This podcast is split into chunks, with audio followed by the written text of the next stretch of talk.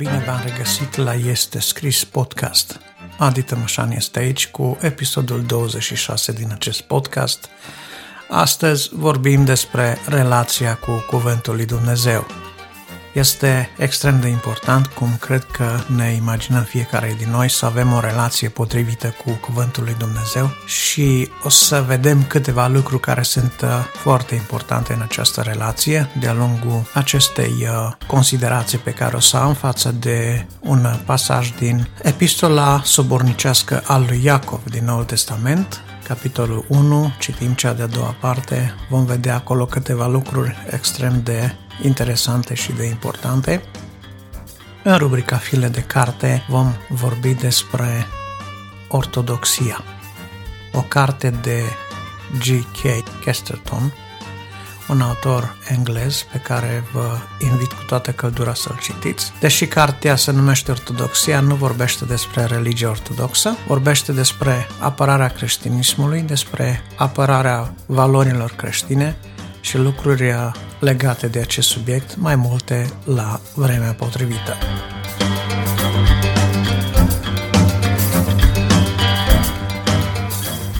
Acum haideți să deschidem scripturile la cartea aceasta a lui Iacov, la epistola lui Iacov, mai exact, la capitolul 1. De la versetul 17 spune, Orice ni se dă bun și orice dar de săvârșit este de sus, pocărându-se de la Tatăl Luminilor, în care nu este nici schimbare, nici umbră de mutare. După aia, din versetul 18, începe să ni se vorbească despre ascultarea de Cuvântul lui Dumnezeu. Probabil uh, unii dintre dumneavoastră știți că în urmă cu ceva vreme am avut un alt podcast care se numea Ascultarea de Scriptură. Cred foarte tare în ascultarea de Cuvântul lui Dumnezeu. Aici, în versetul 18, ni se spune că El, de bunăvoia Lui, ne-a născut din nou prin cuvântul adevărului ca să fim un fel de pârgă a făpturilor lui. Știți bine lucrul acesta, prea iubiți mei frați. Orice om să fie grabnic la ascultare, încet la vorbire și zăbavnic la mânie. Suntem gata să vorbim și să vorbim multe și să vorbim cu patos. Patosul nu de puține ori degenerează în mânie, în acuzații, în vorbiri aspre, iar uh, limba este acel mic mădular care se laudă cu lucruri mari, este plină de o travă de moarte, spunea cu altă ocazie, Noul Testament prin uh, gura aceluiași uh, apostol. Însă să nu uităm că voia lui Dumnezeu, voia lui Isus Hristos, care este Domnul nostru, a fost să fim născuți la o viață nouă, prin cuvântul adevărului. Cuvântul adevărului este Evanghelia, este Noul Testament, este mesajul Evangheliei lui Isus Hristos, este mesajul acesta dus de învățătura apostolilor, iar acest cuvânt al adevărului este standardul după care Dumnezeu își făurește făpturile. Uitându-ne în Scripturi, putem descoperi felul în care Dumnezeu își modelează creația, omul, după chipul și asemănarea sa. Îmi veți spune, uitându-mă în jur, nu văd prea multă dumnezeire, văd rău, văd răutate și, într-adevăr, nu putem nega lucrul acesta. Răul este în lume, răul lucrează, lucrează cu putere, însă n-am fi cinstiți dacă n-am spune că în mijlocul acestei mări de răutate există destule râuri de bunătate din partea unor oameni care au avut viața transformată de Cuvântul lui Dumnezeu. Și mă rog ca și tu și eu și fiecare dintre cei care ascultă acest mesaj să fim oameni care am fost atinși de bunătatea lui Dumnezeu, de mila lui, de îndurarea lui, transformați astfel încât să devenim un canal al comunicării dragostei lui Dumnezeu, al exprimării purtării sale de grijă, un canal prin care să aducem lumina lui Isus Hristos în această lume plină de întuneric. Vedeți, noi suntem gata să spunem, să acuzăm, să etichetăm, dar Scriptura zice nu, să fiți înceți la vorbire. Dacă este vorba să vă mâniați, mai așteptați să vedeți dacă chiar se merită să te mâni. Când îți vine să, să dărâm tot în jurul tău, când îți vine să spui câteva cuvinte grele, să te recorești, ia o pauză, amână pentru mâine, pentru poi mâine, pentru săptămâna viitoare și atunci s-ar putea să nu mai fie nevoie de acele cuvinte care erai gata-gata să le spui, care ar fi putut rupe relații, care ar fi putut distruge vieți, care ar fi putut cutremura emoții, care ar fi putut aduce potignire poate în viața de credință a unor oameni. Însă a fi grabnic la ascultare înseamnă de îndată ce ai învățat ceva din cuvântul lui Dumnezeu să te și apuci să pui în practică. Ai învățat să fii milostiv, fă un plan de dărnicie. fă un plan după care să dăruiești. Ai învățat că trebuie să te rogi, apucă-te să te rogi, chiar din minutul următor. Și promiteți ție însuți, fă un program de rugăciune stabil și promiteți că, că vei face lucrul acesta și promite lui Dumnezeu și roagă-L pe Dumnezeu să-ți poți ține promisiunea. Asta înseamnă o ascultare grabnică. Să nu fim doar ascultători uituci. Printre altele, cuvântul lui Dumnezeu are și calitatea de a fi plăcut.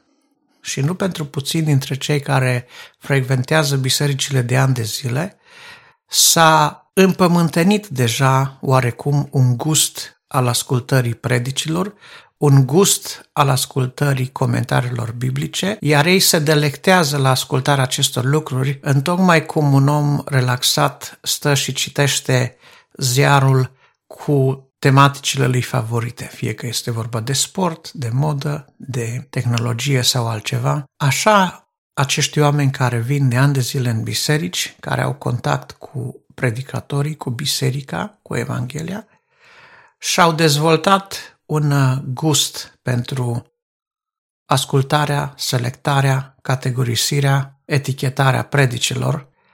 Unii învață din ele la nivel intelectual în sensul că colectează informații, însă cuvântul nu ajunge niciodată în ei să lucreze în adâncime. Și dacă nu vei, uh, nu-ți vei adânci privirile în cuvântul lui Dumnezeu, s-ar prea putea ca să rămâi doar cu această abilitate de a te delecta oarecum cu predicile, cu comentariile biblice, cu tot felul de meditații legate de scriptură, dar fără să fi lăsat cuvântul lui Dumnezeu să lucreze în tine acea transformare despre care vorbeam mai sus, că El ne-a făcut pârgă, un fel de pârgă. Ce înseamnă pârgă? Este rodul, cel din tâi rod, cel mai frumos pe care îl dă un uh, copac care doar ce a început să rodească. Dacă vrei să se vadă pârga rodirii cuvântului lui Dumnezeu în viața ta, trebuie să înveți să faci cel de-al doilea lucru în relația ta cu cuvântul lui Dumnezeu. Dincolo de a citi cuvântul lui Dumnezeu în mod regulat, care este primul lucru, cel de-al doilea lucru este să o faci într-un mod coerent, într-un mod serios. Să nu zgârii doar suprafața, să nu treci repede, repede prin am citit trei capitole astăzi și mi-am făcut partea. Nu. Atitudinea ta să fie o atitudine serioasă. Adâncește-te în subiectul acesta. Iar versetul 25, dar cine își va adânci privirile în legea desăvârșită, care este legea slobozeniei și va stărui în ea, nu ca un ascultătorul tuc, ci ca un împlinitor cu fapta va fi fericit în lucrarea lui. Vă gândiți de ce nu găsesc oamenii fericire astăzi? Pentru că de-abia zgârie puțin suprafața cuvântului lui Dumnezeu și nu se adâncesc în ea.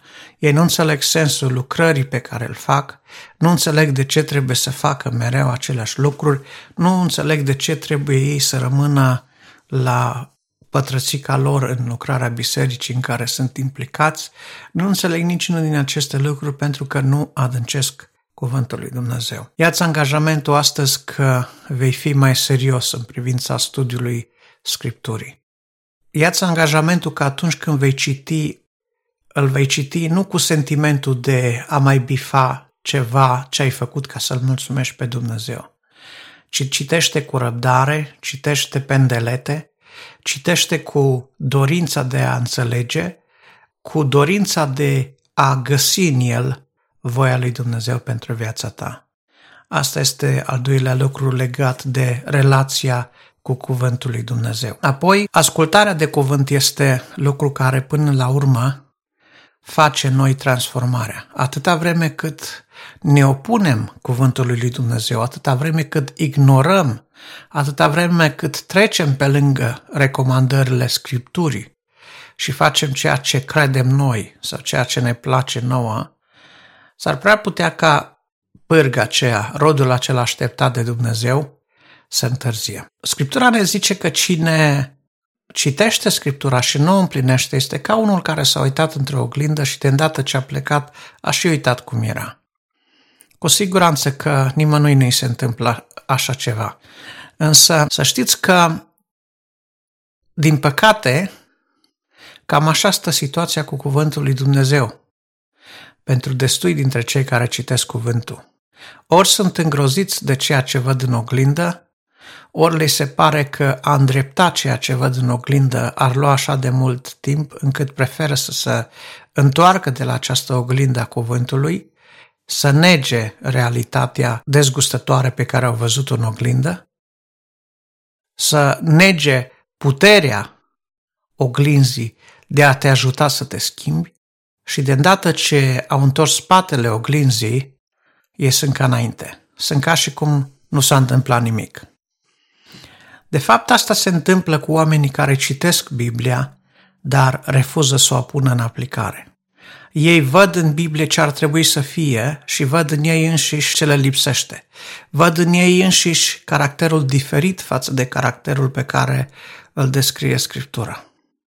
Văd în ei înșiși lucrul la care ar trebui să renunțe, pe care să, lepe, să le lepede sau care să le îndrepte și cu toate acestea zăbovesc în a le face.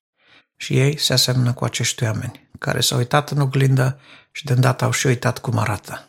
Apoi vedem partea practică, pentru că noi avem despre noi înșine tot felul de păreri, tot felul de opinii. Ni se pare că suntem spirituali, ni se pare că suntem religioși pentru că ne rugăm de atâtea ori pe zi, pentru că citim Biblia atâta timp, pentru că citim în fiecare zi atâta din Biblie sau facem milostenii sau ce știu ce alte lucruri sau ni se pare că noi suntem mai presus decât uh, celălalt sau uh, pentru că noi vorbim mai scusit, avem un limbaj mai ales decât cel de lângă noi și avem păreri despre noi înșine. Despre noi înșine. Însă Scriptura ne avertizează cel care crede că este ceva să se smerească și se poarte ca și cum ar fi nimic. Cel care este bogat și s-a îmbogățit peste noapte, hai să zicem, sau s-a îmbogățit din scurt să se laude cu smerirea lui. Cel sărac să se laude cu înălțarea lui, trebuie să fie un bun simț, o măsură în lucrurile pe care le facem. Fie că este vorba de felul cum ne percepem pe noi, fie că este vorba de felul cum vorbim altora, fie că este vorba de faptele noastre, fie că este vorba de purtările noastre, trebuie să găsim calea echilibrului să fim într-o relație bună cu Cuvântul lui Dumnezeu ne va ajuta în direcția aceasta. Pentru că Scriptura ne învață cum să vorbim cu cei din jurul nostru. Pentru că Scriptura ne dă sfaturi foarte bune legate de vorbire, legate de stăpânirea limbii. Scriptura ne dă învățătură foarte clară despre cum să învățăm. Scriptura ne învață foarte clar despre ascultare, Scriptura ne arată că cei care ascultă cuvântul lui Dumnezeu capătă propășire. Avem toate aceste lucruri. De ce să trecem, va să zică, pe lângă cuvântul lui Dumnezeu, ne lăsându-i oportunitatea să lucreze în noi acea transformare către pârga pe care o așteaptă Hristos, adică să devenim făpturi după chipul Lui. Dar cine își va adânci privirile în legea desăvârșită, care este legea slobozenii și va stărui în ea. Deci, iată, trebuie să și stăruim odată ce am, ne-am adâncit privirile. Aha, am descoperit. Deci asta vrea Dumnezeu de la mine. Asta, așa vrea Dumnezeu să mă porte în cutare situație. Ok, am bătut în cuie situația asta, știu de acum cum să mă port și stăruiesc în cuvânt. Astăzi am descoperit una, mâine voi descoperi alta insistența sau, dacă vreți, consistența în cercetarea regulată a Bibliei într-un mod adânc este cel de-al treilea lucru care ne trebuie astăzi când vorbim despre relația noastră cu Sfânta Scriptură, cu Dumnezeu. Și Dumnezeu să ne ajute la aceasta. Legea aceasta slobozenii despre care ne vorbește Iacov aici este ceva ce trece dincolo de perceptele unei legi ca cea a lui Moise. Pentru că legea lui Moise avea cele 10 porunci. Iacov uh, vorbește de o lege împărătească, ce este rezumată în uh, această expresie iubește pe aproapele tău ca pe tine însuți. Însă legea evrească, legea lui Moise, avea alte 613 percepte pe care trebuia să le cercetezi, să le știi și să ții seama de ele în diferite împrejurări ale vieții. Însă nou legământ, în relația noastră cu Hristos, există o lege a slobozeniei, adică, cu alte cuvinte, Hristos ne spune te-am făcut liber, bucură-te de libertatea ta și bucură-te în așa fel încât să nu devii din nou rob. Bucură-te în așa fel de libertatea pe care o ai, încât să ții minte că ai fost eliberat. Să nu te mai lași din nou cuprins de lanțurile robiei. Și fiecare din noi știm că în Cartea Romanii se spune clar că fiecare este robul lucrului de care este biruit. Te biruiește mânia, ești robul mâniei.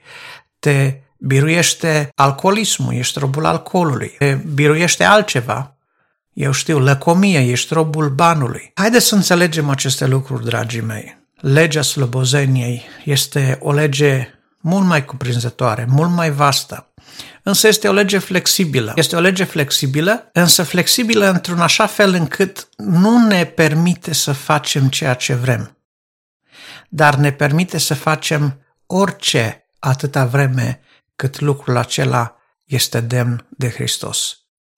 Dacă lucrul pe care te pregătești să-l faci nu este demn de Hristos, nu este de la Hristos, este un păcat, este un lucru de care trebuie să te îndepărtezi. Dacă lucrul pe care vrei să-l faci l-ar face pe Hristos să zâmbească, atunci fă pentru că ești în legea Lui. Iar legea slobozeniei este legea aceasta după care vom fi judecați. Dacă vom citi în capitolul următor, în capitolul 2, Iacov ne și spune uh, lucrul acesta. Dacă împliniți în versetul 8 din capitolul 2, dacă împliniți deci legea împărătească, potrivit Scripturii, să iubești pe aproapele tău ca pe tine însuți, bine faceți. Dar dacă aveți în vedere fața omului, faceți un păcat și sunteți osândiți de lege ca niște călcători de lege. În versetul 12, să vorbiți și să lucrați ca niște oameni care au să fie judecați de o lege a slobozeniei. Că judecata este fără milă pentru cel ce n-a avut milă, dar mila biruiește judecata. Deci, iată, purtarea noastră trebuie să fie ghidată de această lege a slobozeniei. Legea slobozeniei ne spune cu alte cuvinte, ești urmașul lui Hristos, poartă-te ca Hristos și atâta vreme cât ceea ce faci nu îl necinstește pe Hristos, ești copilul lui și ești demn de el. Această lege ne va judeca pe noi, legea cugetului curățit de Isus Hristos. Domnul să ne ajute să ne lăsăm cugetele curățite printr-o cercetare permanentă a Cuvântului lui Dumnezeu, pentru că dacă este un beneficiu pe care îl avem în relația pe care noi o avem cu Cuvântul lui Dumnezeu, acesta este că El ne menține mereu conștiința trează, în așa fel încât să știm totdeauna ce este drept și să ne păstrăm în lumea aceasta neîntinați de lume. Domnul să ne ajute pe toți în direcția aceasta. Amin.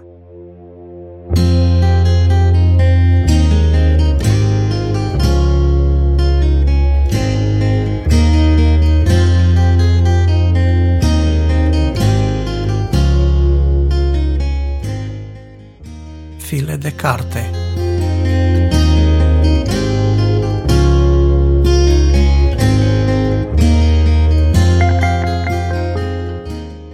În cartea Ortodoxia a lui Chesterton vom uh, găsi, așa cum spuneam la început, câteva lucruri extraordinar de frumos spuse în apărarea creștinismului. Chesterton este citat și răscitat de foarte mulți uh, cercetători ai scripturilor, de oameni care au avut uh, de a face cu apologetica creștină.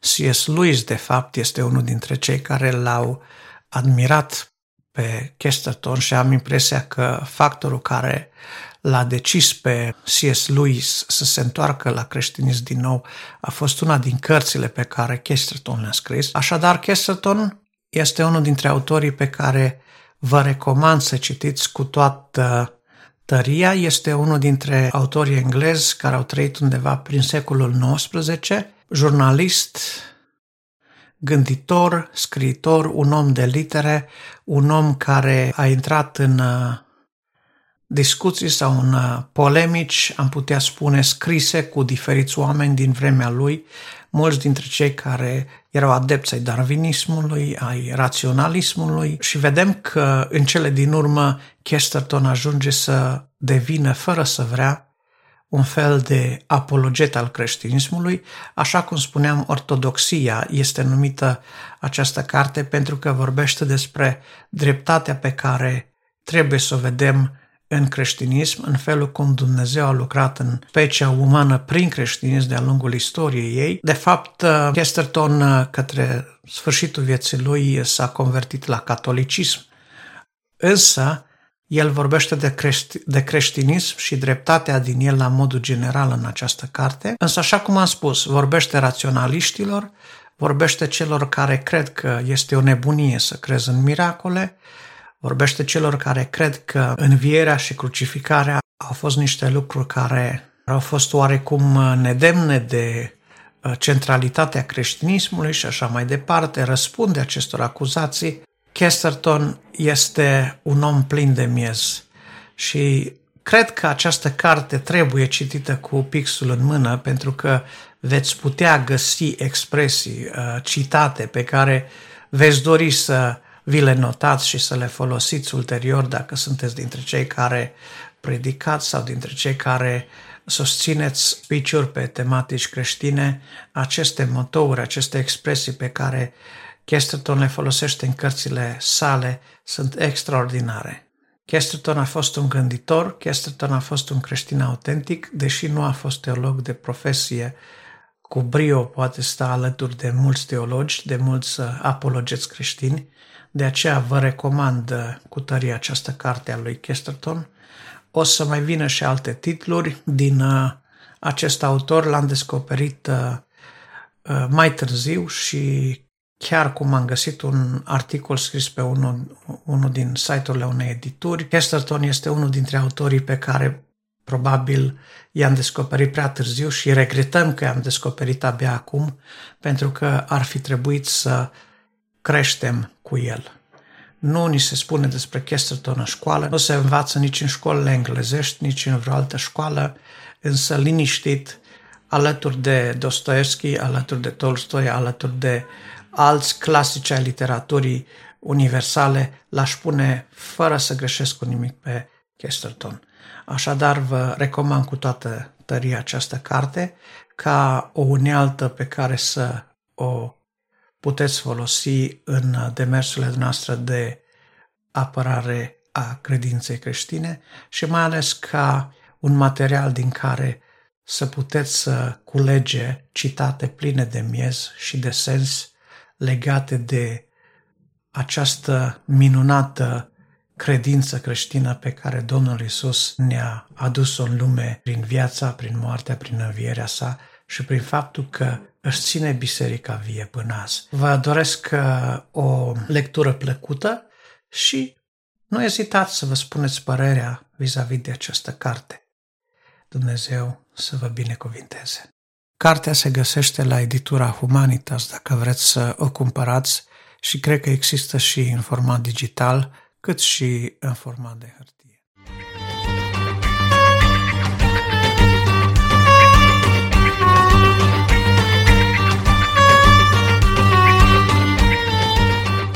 Dacă v-a plăcut ceea ce ați ascultat în podcastul Este Scris, rugămintea mea este să dați vorba mai departe – folosiți butoanele Share din cadrul aplicației în care ați ascultat podcastul sau dacă l-ați uh, urmărit direct pe website, folosiți butoanele de Share din website și distribuiți acest podcast la cât mai multe persoane, la toți prietenii dumneavoastră, pentru că împreună cu mine și dumneavoastră credeți că are un mesaj care chiar trebuie auzit. Aștept părerile și opiniile dumneavoastră, sugestii, comentarii sau, uh, dacă vreți, chiar recomandări de cărți la adresa de e-mail podcastarondestescris.ro Dumnezeu să vă binecuvinteze și vă aștept pe data viitoare.